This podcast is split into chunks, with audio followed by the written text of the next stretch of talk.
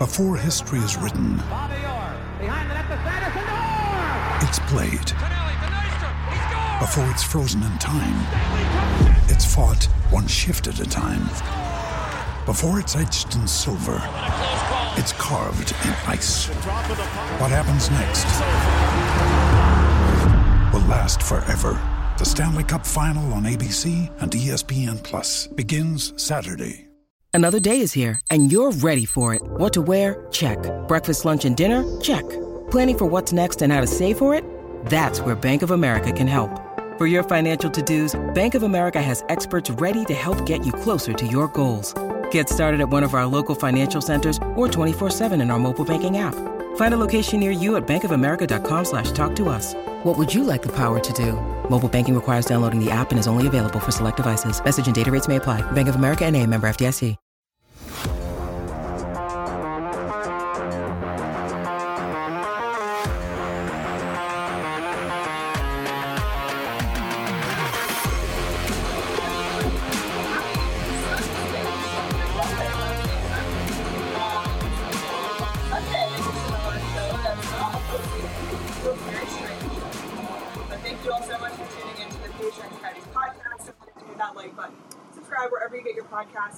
Five star review. I'm Leah here with Petey and Craig, and we are very excited because the playoffs are here. Essentially, it's the best time of the year. One day the Coyotes will be in the playoffs. Today is not that day, but we are very excited to be joined by someone who knows a lot about the landscape of the playoffs because he's a national reporter, the NHL for ESPN. Ryan Clark, welcome to the show. Thanks so much for joining us. Hey, thank you so much for having me. I've been really looking forward to, I guess, getting to know you and, and, and Petey. Um, the guy who looks like one of the Brady Bunch members that's sitting next to you. I have no idea who that is, other than like he loves pets more than Bob Barker. But no, excited to be here. Oh, oh, Here wow. it is. And all Here true, by the way. He does. I didn't think that.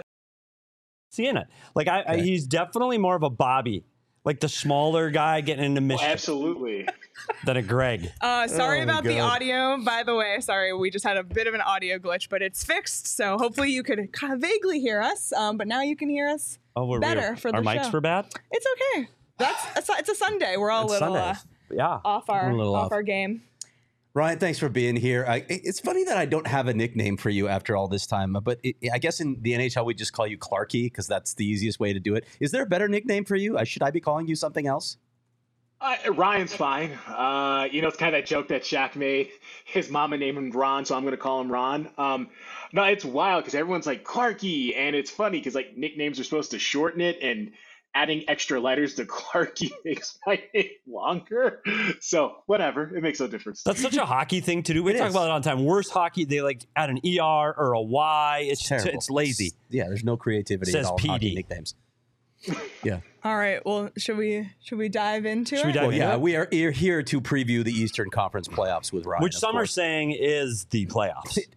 Yeah. But I, mean, tell you what, the there's some really good teams in the West right the now The regular too. season in the East was insane. I'm ex- Yes, extremely was. excited to see how things shake out. Um, I've I've been trying to prep my predictions. I have no clue. I feel like there could be some upsets, um, but I'll let Craig lead off on our questioning. Before we get into the Eastern Conference, I want to drop a couple questions on you. And I'm actually I've been polling a bunch of executives and coaches and players to get their thoughts on this. I'm going to have something else on this on Monday. But before we get started, are you in favor of the play-in round that we had a few years ago? And if so, would you do it NBA style with only a couple extra teams in and then go, you know, as they do 7 through 10?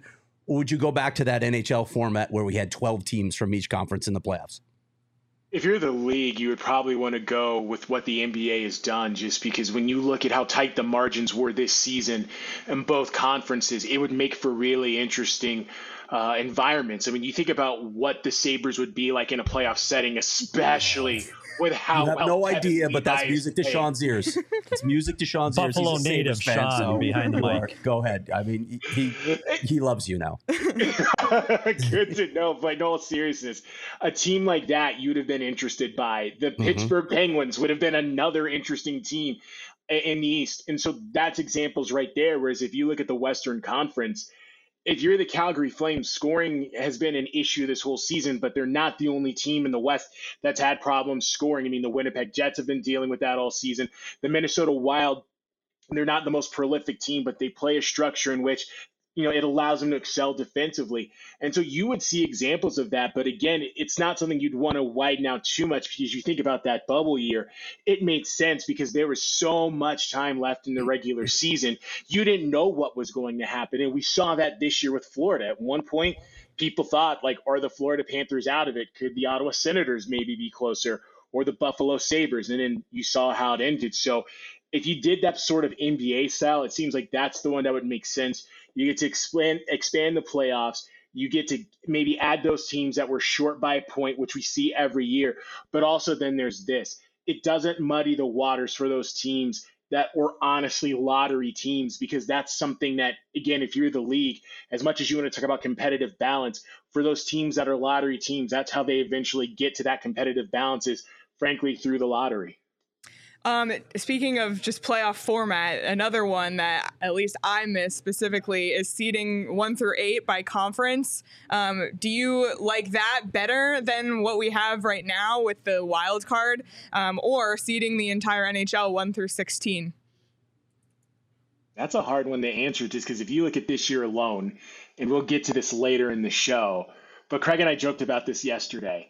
There's a team in the Eastern Conference that has more than 100 points that went all in at the deadline and they're not getting out the first round. Yeah. If you're a fan of that team, whatever team that might be, you want to see the system get changed. You want to burn it all to the ground. But if you're the neutral, it just gives you an appreciation for Christ, winning in this league is hard, which it's like, yes, of course it is. In terms of like a personal preference, honestly, not sure if there is one. I mean, maybe maybe the one through 16, just because that would be hmm. sort wow. of an interesting dynamic. Mm-hmm. Because again, if you're if you're this league, and, and here's the reality that this league, the NBA, the NFL, the NHL, like Major League Baseball, every including college football is facing you're trying to find ways to make this sport more interesting because the way you've done things, like, well, yes, it keeps the traditionalists. When you look at the numbers, especially among millennials and Gen Z, which as a millennial, Lee, I'm assuming you're not millennial Gen Z like line. Like, if you look at it, our generation, we don't watch sports like that. Older generations do. And a lot of that is for a bunch of different reasons. Like from the college level, for some people, it could be they feel no sense to alma mater because they paid their money, they got the education, they moved on, or they don't like sports, or whatever the case might be. And then you see that trickle up or down, depending on how you look at it with pro sports. And so if you're these leagues, you want to try to find as many different ways as possible to get people engaged. Like you even hear friends joke, like, why don't they do promotion and relegation in professional sports? Which, if you did, that'd be interesting but would that be chaotic for a bunch of different reasons? So it seems like with these formats, it's whatever the league chooses. You hope that if, if it's the format that they think is the best one, it's the one that keeps the people most engaged. And right now, it seems like people are engaged because it's the playoffs. Yeah, I'd be fascinated to see the 116 thing because you're crossing over conferences. Then you you could have potentially a series between Boston and LA, which creates crazy travel issues. You'd have to factor that in to the schedule so that some teams, you know, like if there's like a Jersey Rangers series and then there's a Boston LA series, you got to factor Absolutely. that in for those teams. But it's also fascinating to think about if you just seeded them one through 16. That would definitely draw people's interest. I don't know if you have any thoughts on that. No, I, I think the travel is the biggest issue. I like the one through eight for your individual conferences, but I think there's got to be a way to make this 82 games is a long, arduous season, and it has to mean more. You got the Devils and the Rangers going head to head, and one of them is, as you said, is going to be out. Yep. I, I, think the one through eight has some merit, and I, I, I don't know about the play-ins yet. We'll have to talk about that more. But but this is the hardest trophy in sports to win the Stanley Cup is more physically challenging than any of the other major sports. It's really, really hard to win. So I guess you got to beat everybody anyway. Might as well start trying to play them in the first round, I guess. yeah. Is that, uh, we're going to ask you this anyway, but is that the most compelling storyline then for you in the Eastern Conference? Is that overarching reality that one of these teams that, as you said, went all in, topped 100 points, is still going to be out? There's a couple. I mean, that's one of them just because, again, we're looking at what these teams were able to move on from to make it happen. Look, it wasn't that long ago we were talking about the Rangers and and the letter, and people wondered, well, how long until that letter turns into reality? And now we've seen what that reality is. It's just a matter of like, what's it going to look like going forward? Because with the Rangers, you look at those young players, it's been the crux of what they've done. But at the same time, here's the thing about really good young players you're going to have to pay them. And so some of these deals that they've been able to make now, they're not going to be able to make two, three, four years down the road. I mean, maybe they can if there's a third party buyer that's willing to broker, but at the same time, will you have the assets to make that work, or will another team who was in the position that you were in not that long ago be able to one will they be able to be the ones who have that strength to do it? So that's one of them another one is this and it seems like we don't talk about it enough. Like yes we talk about boston and understandably so because it's this goliath of a season but we've still yet to see anyone figure out the tampa bay lightning in the eastern conference i mean ever since 2018-19 which that's the other like, interesting part about boston which we'll get to later is the Lightning had that super team in 18 19. It looked like they were a juggernaut that was just going to walk over everyone. They lose to Columbus in the first round and at least all these questions. And then ever since then, the only question has been how long will it take them to get back to the cup final? And if it's not for Colorado last year, we could be asking another question of where do they rank among the all time dynasties? And in some ways, again, post Montreal Canadiens, you could be having that conversation now about what the Lightning have built and so to see what happens in that first round matchup with them in Toronto is going to be absolutely fascinating. But another one is really going to be what happens with a team like the Carolina Hurricanes, because that's another team that we've seen build and build and build. And you think about it, they check all the boxes in terms of offensive metrics, defensive metrics. They've got depth everywhere. They've got goaltending. I mean, the goaltending's so good. They have Peter Kochetkov in the minors that they that a lot of teams would love to have. So if you're looking at three storylines, probably those would be the three. Aside um, from the obvious of Boston. yeah, yeah, yeah. Um, I just kind of going on that note, I'm curious what is the best series for you in the Eastern Conference, kind of the one you're you're circling. Leafs Lightning because there is so much at play.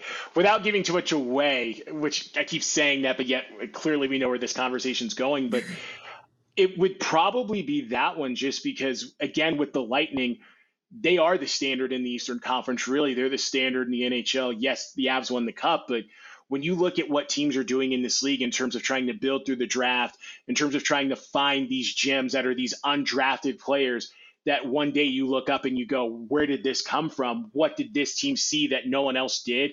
The Lightning have been sort of the leader in that department. And, and and and not only that, but it's just it's not just the way they draft, it's the fact that they can hit on picks beyond the first round. Whereas if you look at Toronto Maple Leafs, I mean, they went all in this postseason in terms of just what they did at the deadline. You think about some of the contracts that are up, some of the players they have to re-sign, some of the players they have to let go what happens with management? I mean, we just saw in Pittsburgh that if you don't get things done, they will move on from you. We just saw in Anaheim that even though like you have a coach that's in a situation where, okay, in some ways Anaheim's in its desired place of maybe being in a lottery spot, they felt it was time to go in another direction. And same thing with Columbus. So what really happens in Toronto if they don't win in the first round? That's mm. a massive question. Yep. Yeah, and just on that note, like what do you think what do you personally think happens? Yeah. and obviously like there was all this talk last season but i think because toronto took it to seven games with tampa and it was really so close it could have gone either way. Maybe there was a little bit more wiggle room breathing room for for the coaching staff and the gm but what happens this year? And let's just say it's the exact same situation. It's set they take them to seven they lose.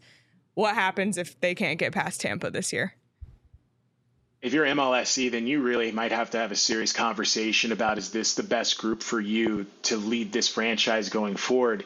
Because that's another year in which you've been ousted. Now, on one hand, yes, we just finished talking about the Lightning and explaining how hard it is to win, especially when there's this brooding juggernaut sitting in Tampa, Florida, that no one in the East has seen to figure out.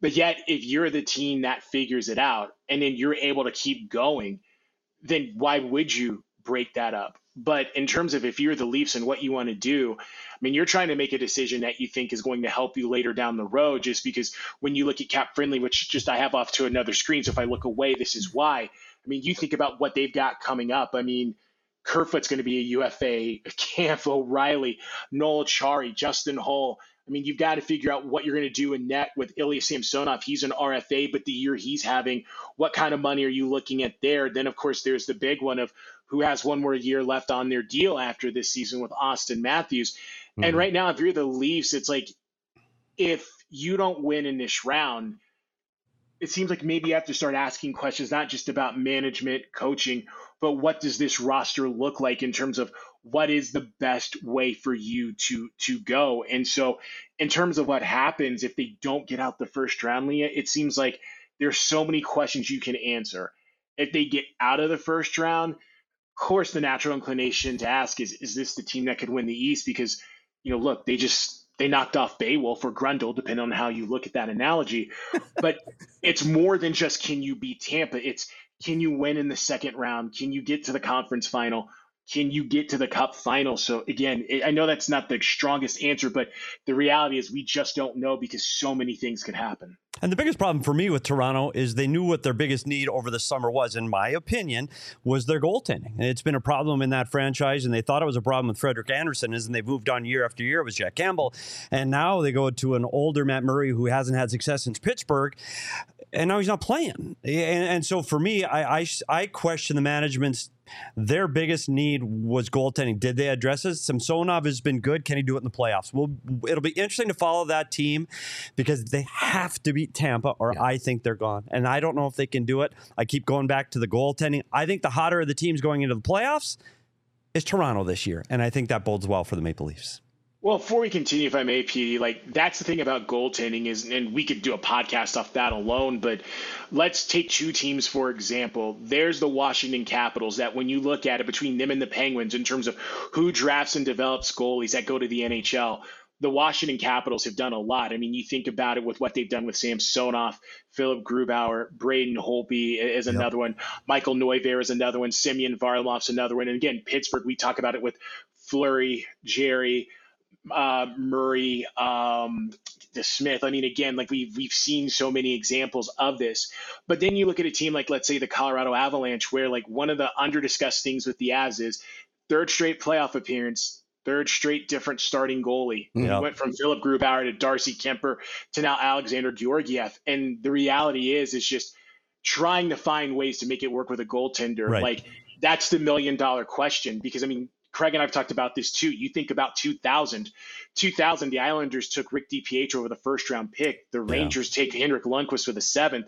Oops. And we saw how that turned out. It's, yeah. I mean, it's not necessarily oops. It's just more, it's so unpredictable. You just don't you know. just don't know. I mean, it took Jack Campbell a while yeah. to figure it out. Whereas if you're someone like Ilya Sorokin, Igor Shesterkin, like it's almost like within day one, day two, day three, all of a sudden you're this juggernaut. So again, it's just, it is so hard to predict. It's almost like you should go to Russia to find your goalies, and I think you wrote about that recently. Hypothetically, potentially, yes, but in all seriousness, I mean, it's kind of much like quarterbacks and not being funny, but the three of you live in a city where that's been the big question for that franchise is can they find a quarterback? It's been that way since Jake Plummer and since Kurt Warner and Carson Palmer. How does he know Tyler football too? How do guys do that? What is it with you writers? That you guys, ev- but you guys know everything. everything. at some point. Like you guys know everything. How does he know that? God, I struggle to know the stuff I read about every day. Unreal. That's amazing, Ryan. This sounds like a good place for an ad break yeah. Oh my gosh. Well, we let Ryan know before the show this is a very relaxed atmosphere, and clearly because PD and Craig are both drinking, um, and PD of course going with the Suns brew. Yeah, well, it's Suns playoff day. Yeah. So it's, Suns brew is a must. Suns. Brew is Four a must. Peaks. How is the Suns brew? It's actually really good. Okay. What are you it's drinking? It's a light lager. It's good. Right here. Holmberg Bound yeah. by Four Peaks. Wow, yeah, it's a little heavier it's red. It's, this a, red. A cold, it's a red ale, and it's this good. Is good. Oh, this would okay. be good with a like l- red ale well, lemon in it too. As soon as tip off comes, I'm gonna be drinking Four Peaks, um, and definitely grab some before the game tonight at five o'clock. They don't have that in Seattle either. Yeah, no, sorry, but I'm drinking a 2023 Invisible. Um, really light. You don't feel it at all. Um, fantastic. Oh man, um, and we're just about a week and a half away from the NFL draft draft on April 27th, and the best place to take that in is at the Four Peaks 8th Street Pub. You can register for free in the link in our show notes to take advantage of beer specials. Uh, Johnny and Bo will be broadcasting live from Four Peaks for the Cardinals draft show, so be sure to check that out. If you want to drink, you got to be 21 or older to enjoy responsibly, but you don't have to be 21 to swing by the 8th Street Pub because they have amazing food as well. Um, but if you can't make, if you don't live in Arizona and you want to take all this in from out of state, um, including watching the Suns, watching the draft, uh, check out Fubo TV because they have pretty much everything. They have 140 plus live channels of sports shows, movies, and news. You can stream live TV from any device. You can watch most Arizona sports. It's the lowest price. And uh, you, like we said, draft coming up, Suns playoffs are on. So it's the best time to sign up for Fubo. You can watch the Suns on Valley Sports with Fubo TV. Use the link in the description to sign up for 15% off your first month of Fubo Pro. All right. Okay, we're gonna come out of this break with uh with your hot take on this because that's what I'm all about. You know that I'm all about hot takes. So, if the Boston Bruins do not win the cup after a 135 point record setting season, will it be considered a choke? In some ways, it depends on what, round they're eliminated in, but also what did they encounter along the way. I mean, if this is a team that, let's say, gets to the Eastern Conference Finals and Linus Ullmark, Charlie McAvoy, David Pastrnak, and Patrice Bergeron gets injured, that's not necessarily a choke. That's just a run of bad luck. So look, it, it's hard to say. Now, is this a cup or bust team? Absolutely, it's being presented that way, and there are going to be some people who say whether they get knocked out in the first round or game seven of the cup final, if they don't win it, you could consider it a choke. But it seems like in order to be really fair about this, you have to look at the circumstances. Like if this is a team that goes fully healthy, gets to the cup final, loses overtime in game seven, no, it's it, if you're them, you're disappointed you didn't win. But to say it's a choke, no, because again, like we know how competitive this league has been. And, and, but whereas if this is a team that gets knocked out in the first round, it's a very interesting discussion to say the least. Yeah, But So again, saying, it all depends on the circumstances. you're saying nuance matters. Absolutely, I didn't know that. absolutely. Okay. What a concept. See another writer thing, nuance. I got to get my thesaurus and my dictionary for you two. Well, you can't find nuance on social media. Just there. can I use it in a Oh, you sentence? can- That's there you it. go. I'm staying away from that one. Everyone on social is right about everything all the time. No one is wrong. Everyone is perfect. You are Yeah, mm, mm, a, mm-mm, you are a mm-mm. coward. You are a coward. Hey, hey, look, sorry we all can't be like you, where it's like, hi, everyone. This is Craig Morgan. Okay. You might know me from other podcasts such as Fido, more like Friendo. So, yeah, sorry, Craig. I like this. All right. Oh man. Um. Okay. If there's gonna be a upset in the first round, what will be the upset in the first round? In the East. In the East, yeah. Mm. Not saying this will be an upset, but the Florida Panthers are a fascinating team because of how lo- how hot they have been. But it, is it enough to get past again the Goliath that is the Bruins? It's hard to say. You would conventional wisdom leans towards no, but don't be surprised if Florida makes that a, a, a series. But in terms of upsets, Seattle beating Colorado, I mean, I know it's West would be one, but in the East, again, if Boston were to lose, that would be the one because Toronto, Tampa, you're talking about two teams that, like, it didn't matter where they were seated, but Yeah. there's cup expectations. You could argue the Isles maybe would be, but Greg Wyshynski made this point the other day, and it's really true. The Isles are a team that is built for the postseason with such a constricting style a goalie. So, like, in some ways, for some, that might be an upset. But when you look at how the Isles are built, not necessarily. And with the Devils, Rangers, like that's that's not an upset. Like, That's tough. like, like that's literally a toss up. Like, there's there's no like, oh, one team is here and the other team is here. No, like they're both like there. It, it's about as hard as it gets. So that would probably be the answer. So you've kind of answered this question for one of them. Do the Wildcards have a chance in the East? Like when you when you look at how top, I, I didn't want to say top heavy, but the East is so good. Do the Wildcards have a chance in both of these series? Realistically, yes. Just because I mean, let's start with the New York Islanders. Like, we've talked about this a lot where the strength of the Islanders is they're a team that's so used to playing in these tight games. They have a defensive unit and again a five player philosophy that is paid off time and again, even with a new coach under Lane Lambert. I mean, you look at some of the defensive metrics for some of their players and and how heavy a workload they have, but then you're talking about a goalie that has consistently been amongst the three to five best in the league and, and Ilya Sorokin. And so yep. it's completely within the realm of possibility to see a team like the Isles be able to do well. Whereas if when you look at the Florida Panthers, again, like this is sort of the difficult part because on one hand, it feels like there are more questions with the Panthers than there are with the Bruins because like even though yes, Jim Montgomery's in charge of, of the Bruins, we know what they were under Bruce Cassidy. We know what they are now. Like maybe we didn't see this happening from start to finish in terms of game one to 82, but you had an idea of like what this team is and what they can be, which is the Bruins are interchangeable. They can play physical, they can play speed, they can play technical. Like they can do everything. With the Panthers, until last season, that was a team that never got out the first round. And then it did, and then it played Tampa, and we saw how that ended and yet we don't know what the personality and the profile of this team is in the sense of what will it look like in the postseason. But then again, we were all asking questions about were the Panthers good enough before the deadline because they couldn't do anything. And look how they answered that. Like Matthew Tkachuk was electric. He was. Alex Lyon, Alex Lyon, Lyon. Yeah. was one of their most important players.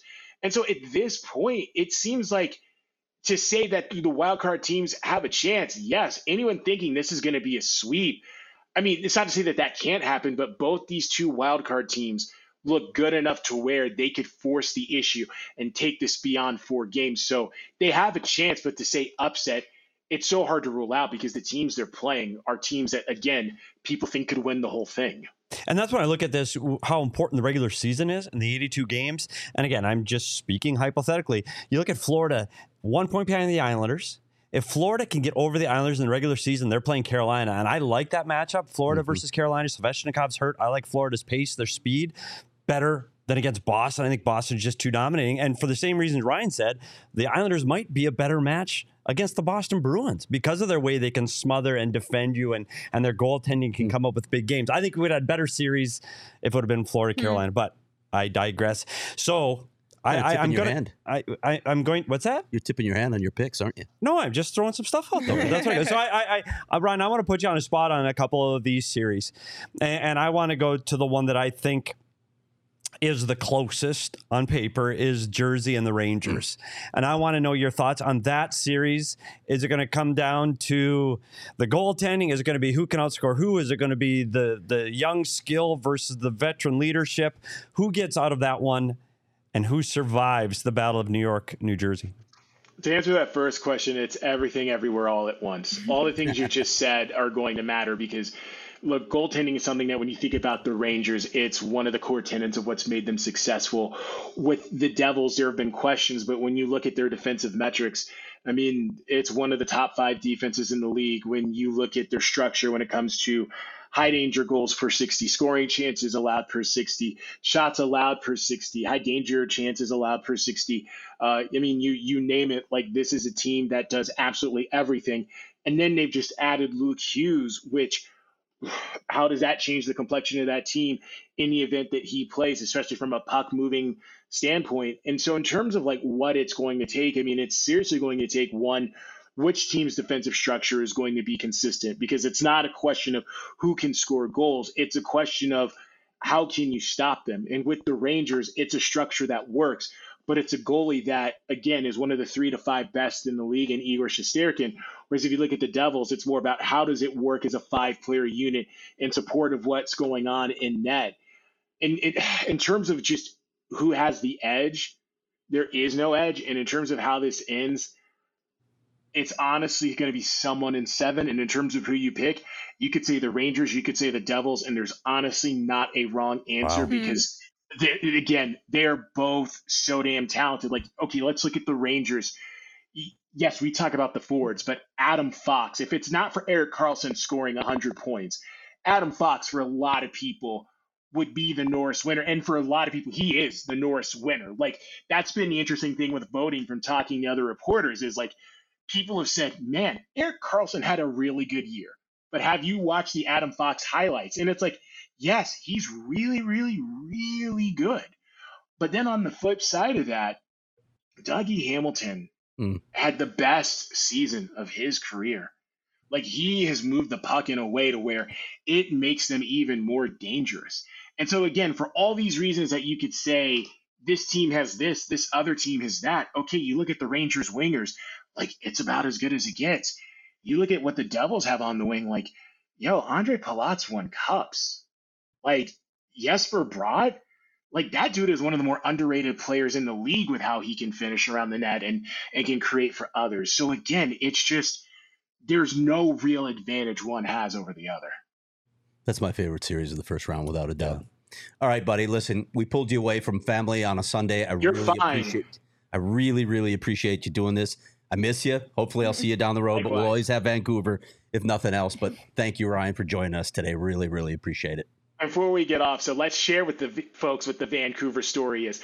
So when we were, so when we were teammates at the Athletic, we all stayed at this hotel in Burnaby, which is a suburb, and so every night. Craig, Joe Smith, and I had eaten at the same restaurant in the hotel, which was a steakhouse. But that last night, Joe and his wife had already left. So Craig and I were like, hey, let's go get dinner somewhere. So there was a Chinese restaurant right next door. And we're like, okay, this looks great because like Chinese food in Vancouver, like it is phenomenal. And so like we walk in, and of course, we're the only non-Chinese people in this place.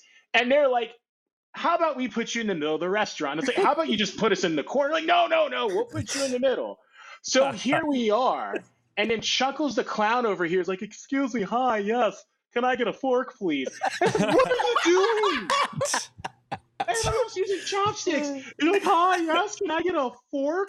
It's just doing that stand out even more. Like, even if you're terrible with the chopsticks, like, try first. Like, if you had waited 15 minutes and said, excuse me, can I get a fork? It's like, yo, at least A for You effort. tried. Like, C minus for execution, A for effort. But Holmes gave up from the jump. And it's like, what are we doing?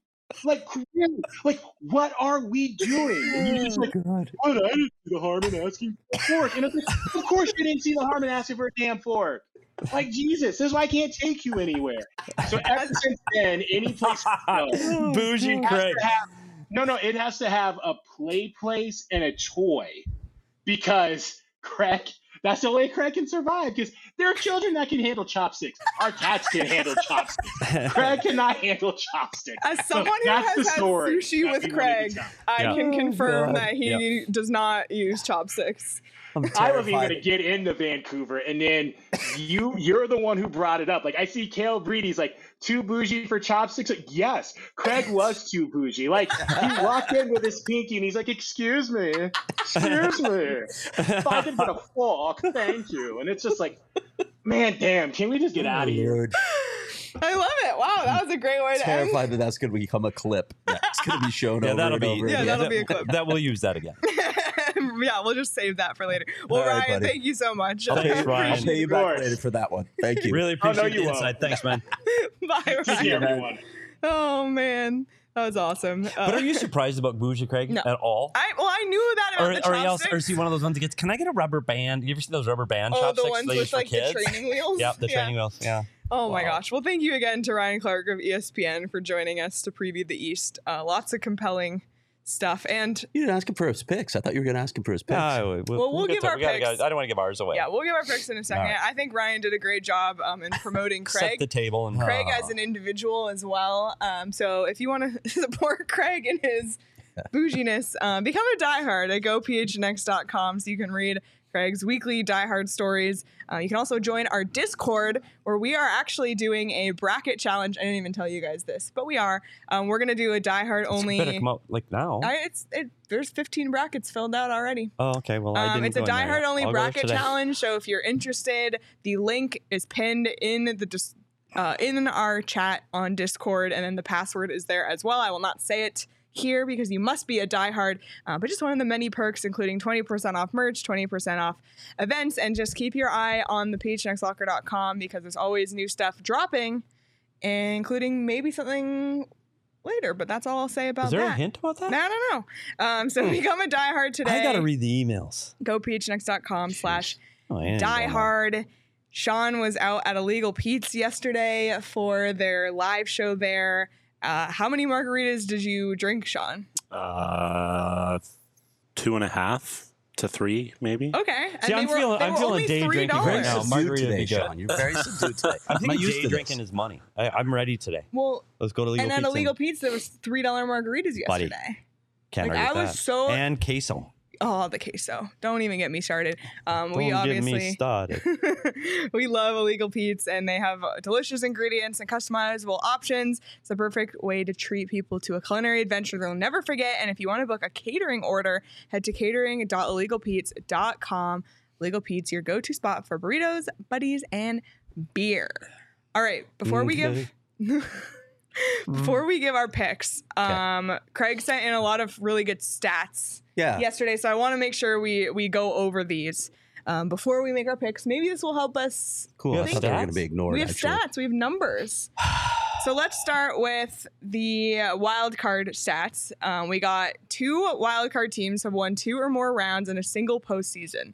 The Predators advanced all the way to the Cup final in 2017. The Hurricanes made it to the conference final in 2019. So think about that. when That's you're only cons- happened twice that they won two rounds. Yes. So when you're considering picking Panthers or Islanders, consider that. Okay. okay. Um, next, we'll look at the home ice advantage. Advantage, I guess. Yeah, I found this interesting. This one was really interesting. Uh-huh. So when you break it down by rounds, and this is since 2012, so basically the last 10 years, by round, the percent of ga- of series won by the lower seed, and it was interesting going round by round because in the first round, 41% were won by the lower seed. That's almost half, um, a little less than half.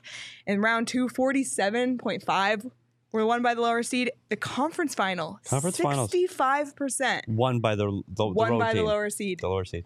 And lastly, the Stanley Cup final. It's Wait, it's the higher seed. Sorry, sorry, sorry. We're, we're reading that wrong. So you're backwards? No. Series win percent won by the lower seed. Um, but in the conference final, 20. Oh, it is 13. Yes. God, I thought it was.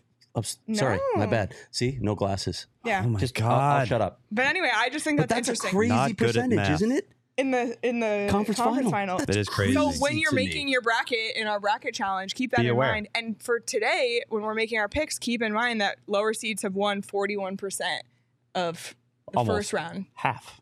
So to me, don't choose all of the Yeah, but I like all the favorites. Well, you Yeah. can do it. Um, okay, couple others. These are fun. We'll look at the President's Trophy curse, which we didn't. We kind of implied when we talked about the Bruins, um, and we'd be remiss if we didn't talk about it because for this historic season that the Bruins have had, I mean, player teams that have gone on historic runs in the regular season have choked a lot. Yeah. And you look at the last 10 years again, the Panthers lost in the second round. The Avs lost in the second round. This is going backwards chronologically. The Bruins lost the second round. The Lightning lost in the first. And you go all the way back. The last team to win the President's Trophy and to win the Stanley Cup were the Chicago Blackhawks in 2012, Exactly 13. 10 years ago. Who won the President's Trophy last year? the Florida Panthers. Okay, that's right. That's right. Yeah. Okay.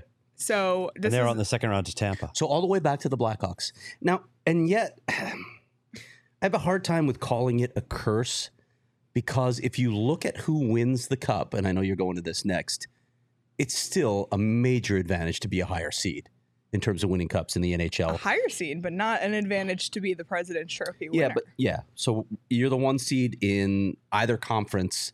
You've won since 2000. And the reason I went back to 2000 to check on this with NHL stats is because that's when the league expanded to 30 teams. I know we have 32 now, but Vegas and Seattle haven't been around long enough to really matter that much statistically.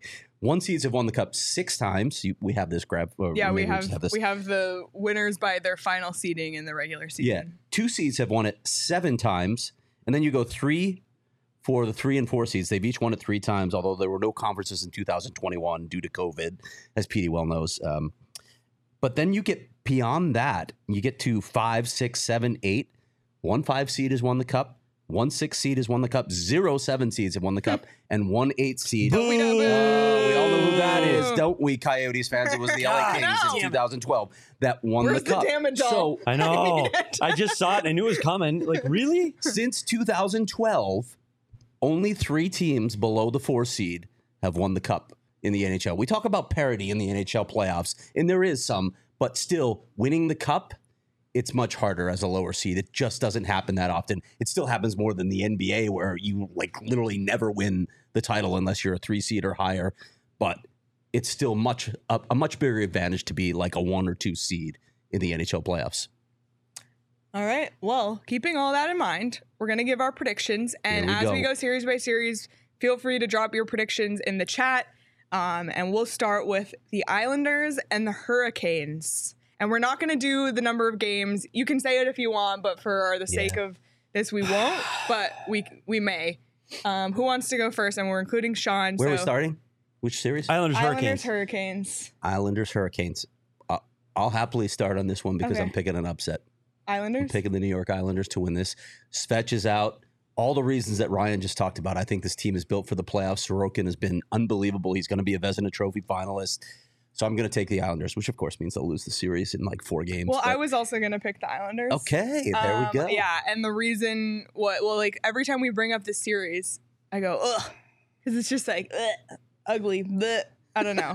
I think if Sorokin is good, it sounds like Barzal is trending toward being back as well. Um, and you mentioned Svechnikov being out, and I'm sorry to It's Shayne, to former Coyote Shayne Gostisbehere. Um, the Hurricanes power play has struggled, and if you're gonna play a really tight defensive team like the Islanders, you need to be find your offense somewhere, and a power play is a perfect place to do that. And they just haven't had it. They've really struggled in the last kind of month of the season, even though they ended up clinching the division. Um, but yeah, if I'm gonna pick a quote unquote upset in any series, it's gonna be this one for me. So I'm picking the Islanders. Petey? I, I, I like the Islanders for a lot of reasons. I think they're an inconsistent team through 82. I don't like the way the way they play over stretches of time. Carolina to me is one of the best disciplined system teams in the National Hockey League. Even without Svechnikov, they're going to smother the New York Islanders, and Carolina wins this series probably in five, maybe six. Oh, There all is. right. DP. Sean. Um, I'm going with y'all with the Islanders. I just Ooh, I'm okay. taking the better Three or four on the goaltender. Islanders. Bad That's all it comes down to for me. Wow. I mean, Jaccob Slavin and Brent Burns. They Carolina defends extremely well. They like. I, I we're, we're discounting that. I I, I mean, Sorokin's Hamilton's- great. They've had great goaltending in the Islanders, but, but Yep. for sure. I like players like Nelson. I like players. I uh, they got the you know the Brock Nelson, Anders Lee. I like all of those things. Carolina isn't just a one-trick pony. They smother you in all three rounds. It's a it's a good hockey team. I, that's why I wanted to see Florida. If it was Florida Carolina, I'd take Florida. Okay. Yeah, it's not. Fair enough. Um, Albert said Hurricanes, but tough six or seven. East Coast Coyote said Canes and six. Um, so yeah, I think. And Uh, that's why we. And I'm and usually yeah, wrong. When I, so. and since we're not picking the number they- of these games, are all but I'm great not series. calling a sweep. Yeah, They're great are. series, and there's really are. good hockey teams, and they have all of their own storylines. And you will know two games in, you'll go, "Oh my!" Like like L.A. L.A. that year gets an eighth, and you go, "Oh, they barely made it into the playoffs." By game three, round one, you're going, "Oh my god!" Yeah. Look at this team. They're They were- strong. They're faster than everybody. They were the best team by a mile in that playoffs, Yep. and they rolled it all the way through. Yes, so they did. we don't know who that team is going to be right now. Maybe somebody catches fire, and maybe some goaltender catches fire. Yep, very true. All right, next series, Boston, Florida. Somebody else start. PD, Well, you know a lot about I. I, I do. Uh, Ty, uh, Taylor Hall is playing on the third line in Boston. the third line. This is the deepest team in the NHL. They can score from the back end. They can defend well. They're good sticks. They tighten up in the house. Um, I like this team a lot. If Ullmark can play game one and he's half decent, I'm worried about Jeremy Swayman. Worried. And I know they said, oh, we're 1 2 1 2. Bull. No. Swayman is not Ullmark right now. If Ullmark can be ready and start game one, if Swayman starts game one and they lose, this could be a problem. Because there's pressure at that point. Pressure. Because then all of a sudden it's going, uh oh, we're missing Ullmark. You start thinking. If Ullmark plays game one and they plays half decent, Boston should roll this Florida team who's been hot at the end of the year. They can score at will, high, high, high powered. They got a Montour. The points Montour's put up phenomenal. Tkachuk can be a pest in front of the net, but Boston can play that way. I, I, I just think Boston is going to be too good and be too much in this series. I think it's going to go six, but I like the Boston Bruins.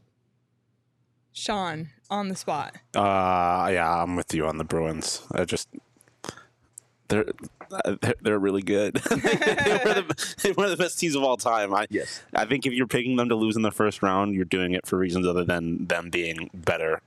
Or them being, or the you're doing it for reasons other than the Panthers being better than the Bruins. Like Just being Just, because you're just doing it to like pick, no, you're because just you doing it to think pick that it up. uh, there's someone like the one seed has got I to feel look. like you yeah. do it. You would do it because even I was considering it. Like, do I do it just to pick an upset? Yeah. And if I'm right, then it's like the best Wow, bragging genius, rights yeah. of all time.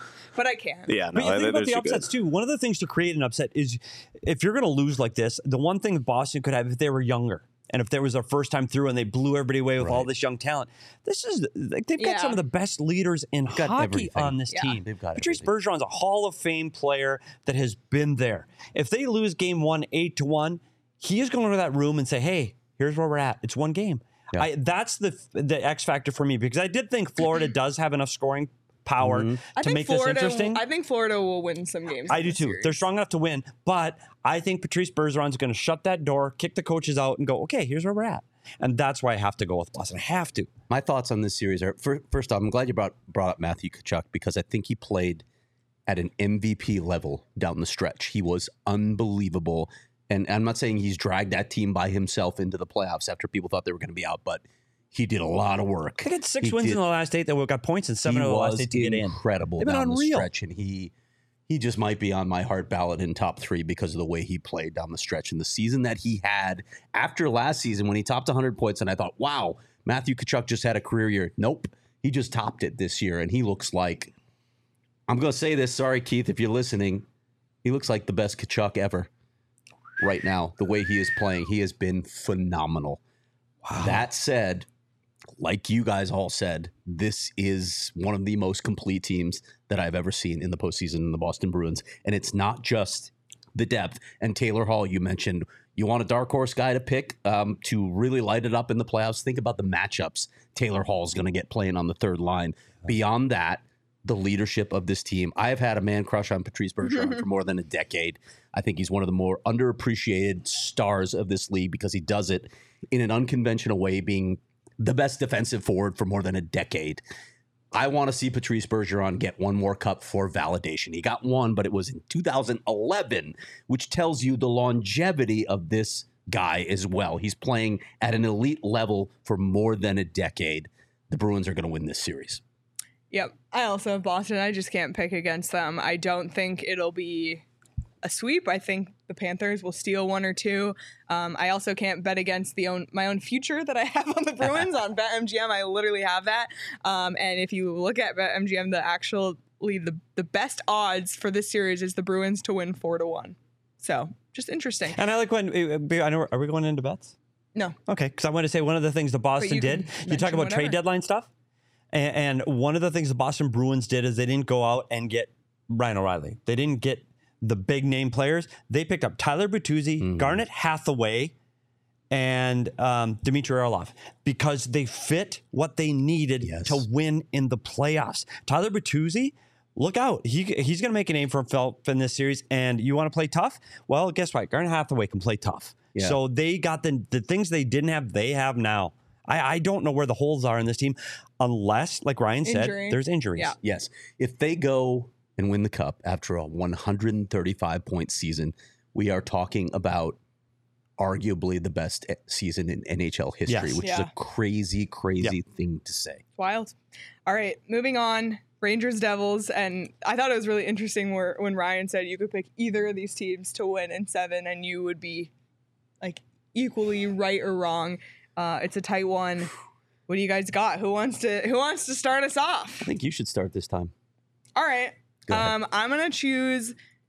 I'm gonna choose the Rangers. Okay. Um, I think they have more playoff experience. They made it to the Eastern Conference Final last season. I think that when you get in the playoffs, that veteran leadership that we just mentioned with Boston is severely underrated, and I think that's something that the- Rangers team has that the Devils don't right now. I think that the Devils are extremely skilled and are set up for immense success in years to come. Uh, I'm not. I think this.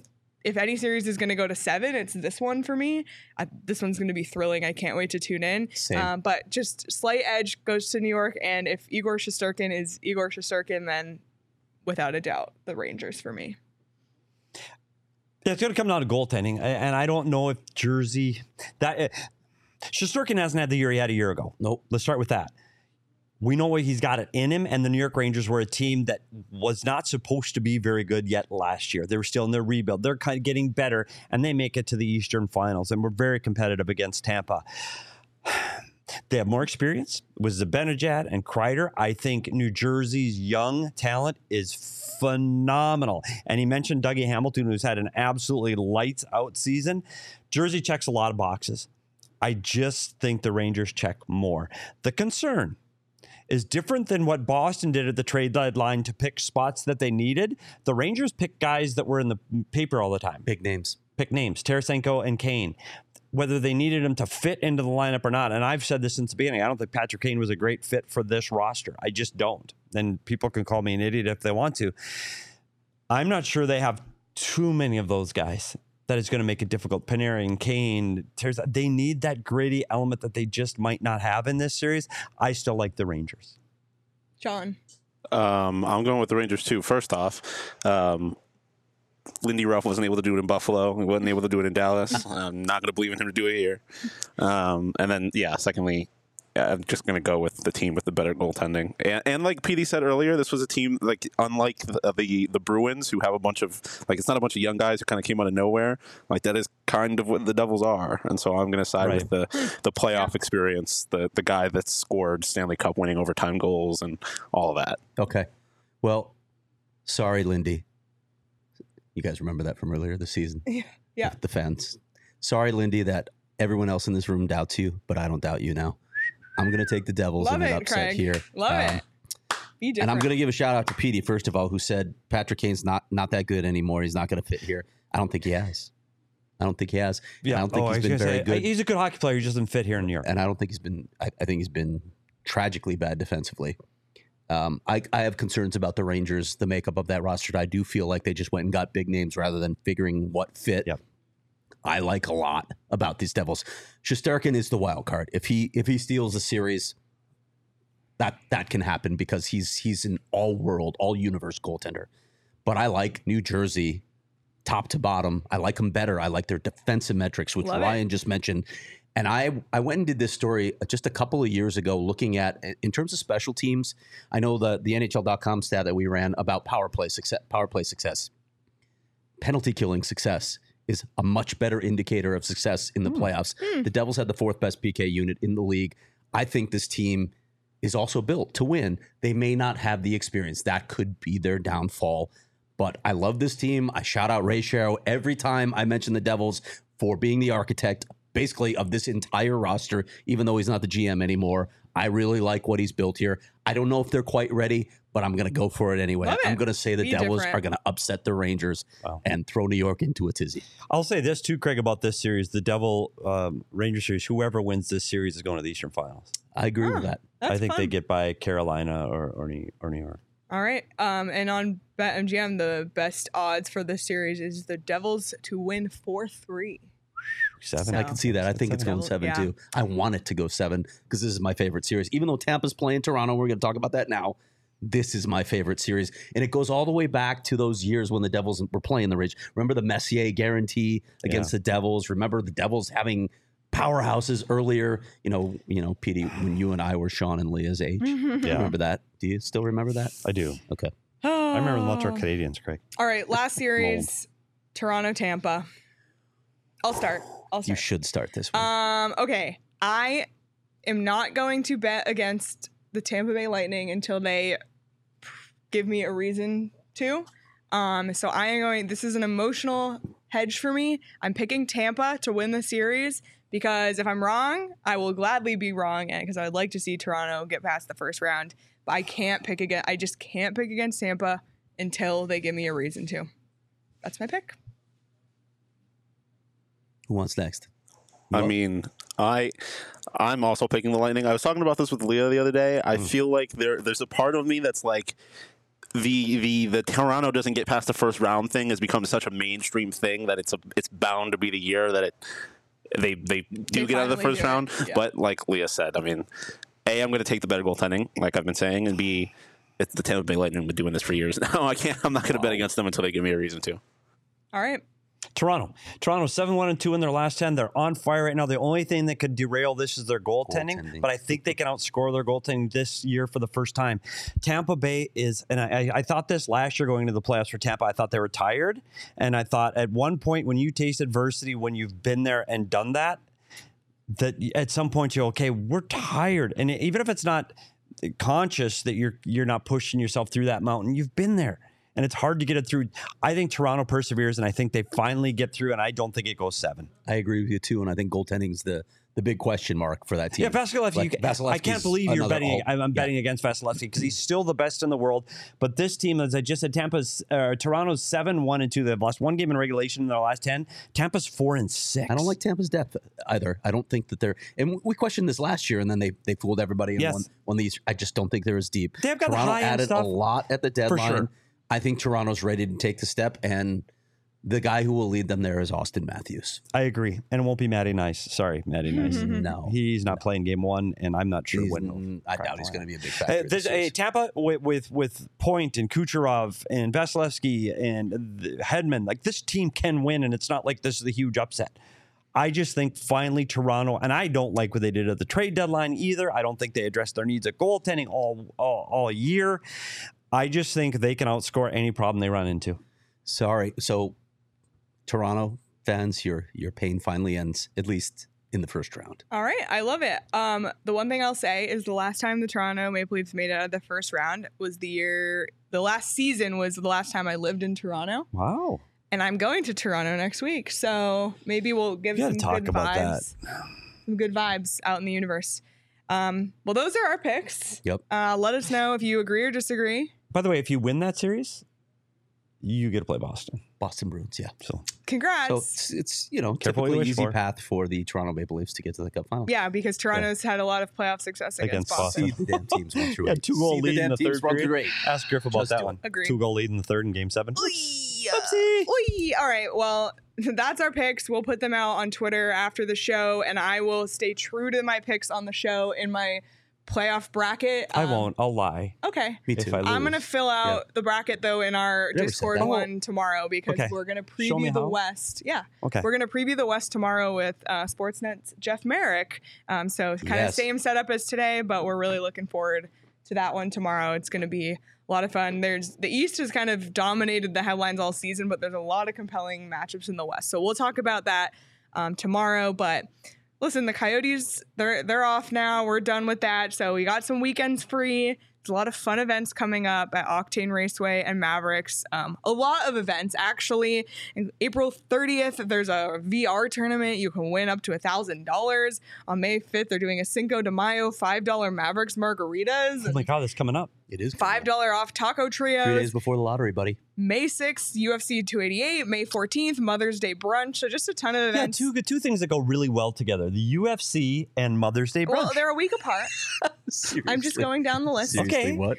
I thought they were one day after the other. Never Nope, mind. I don't. Nope. Um, but you can get um, summer passes at Octane Raceway with kart racing, VR, axe throwing, uh, multiple games on axe throwing, and you can buy it now. The best rate graduation parties. It's graduation. If you season. haven't done these cars, you got to do the cars. yeah, it's so fun. Do them once and you'll be addicted. I promise. It's so fun. So check out Octane They're Raceway so cool. Mavericks. Lots of fun stuff. Craig was there. using his blinker on the go kart stuff. Excuse me, can I pass here? Bougie Craig. Bougie Craig.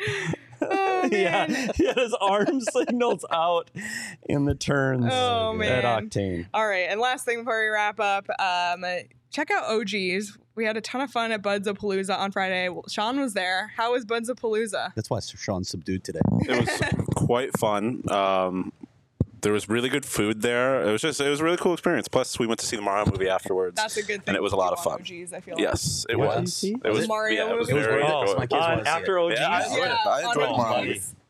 little OGs, a little Mario movie. Oh yeah, Nice. it was a vibe. Love it. So check out OGs. Uh, they have great flavors. They have something for everyone. Sleep edition gummies, whatever you need, they have them. So you can find them at your local dispensary at ogsbrands.com. Must be 21 or older to enjoy responsibly.